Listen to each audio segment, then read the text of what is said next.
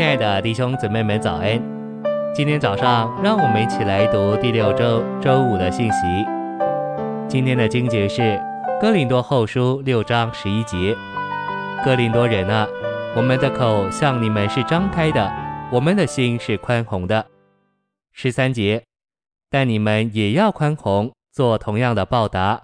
我像对孩子说的，晨星喂养。”使徒如此全然成熟，适应一切，如林后六章三至十节所描述的，向着信徒，他们的口是张开的，他们的心是宽宏的。使徒有宽宏的心，能容纳所有的信徒，不论他们的光景如何。使徒也有张开的口，率直地向所有的信徒指出他们误入歧途的真实光景。要将误入歧途、被岔开的信徒带回与神和好，需要这样的敞开与宽宏。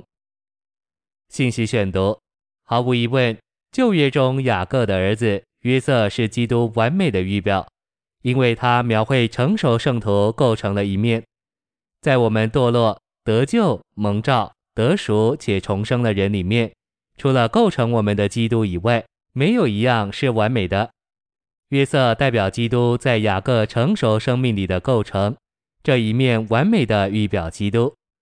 这完美的一面是牧人，约瑟像亚伯一样是牧人，这表征基督在成熟生命里的构成。有一面乃是那照顾人的牧养的生命。在创世纪三十七章，约瑟不仅喂养并牧养羊群，虽然他是第二年幼的弟弟，他却受父亲差遣去牧养他的哥哥们。因此，约瑟不仅牧养他父亲的羊群，也牧养他父亲的众子。主耶稣来也是做牧人。虽然你在教会生活中也许是新进的，基督已经构成到你里面，这成了基督在你属灵生命里的构成。这给你负担去照顾别人，这就是牧养。基督在我们属灵生命里的构成有牧养的一面，鼓励人去牧养别人是无效的。我越鼓励你去牧养别人，你越不会去牧养。牧养不在于我们鼓动别人去做什么，乃在于基督在他们里面的构成。我们这人由基督构成的部分，就是牧养别人的部分。我对你的那一部分完全有信心。我们不能牧养任何人，但构成到我们里面的基督是牧人。掌权的一面，首先是牧养的一面。你若没有负担牧养别人并喂养他们，你就绝不能掌权。掌权的权柄来自牧养的生命。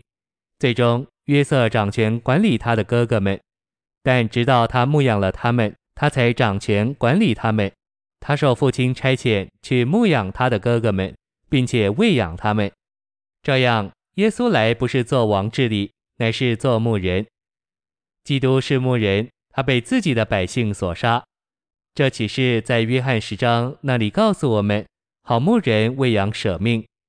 耶稣来做牧人，并且被杀，为他的羊群舍命。原则上，在创世纪三十七章，同样的事发生在约瑟身上。他受差遣去牧养他的哥哥们，他们却几乎把他杀了。约瑟舍命，为要完成这样的牧养。我们里面有牧养的生命，这是好的。但你若要牧养别人，你必须预备好被你所照顾的人所杀。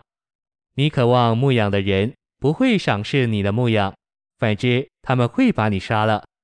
他们会认为你是奇特怪僻的人，会称你为圣别的弟兄。许多人曾对我说：“狄弟兄，我若只管自己，不爱照会，不照顾圣徒，我就没有难处。然而，我一旦爱照会并照顾圣徒，圣徒却把我杀了，他们把你杀了，因为你牧养他们。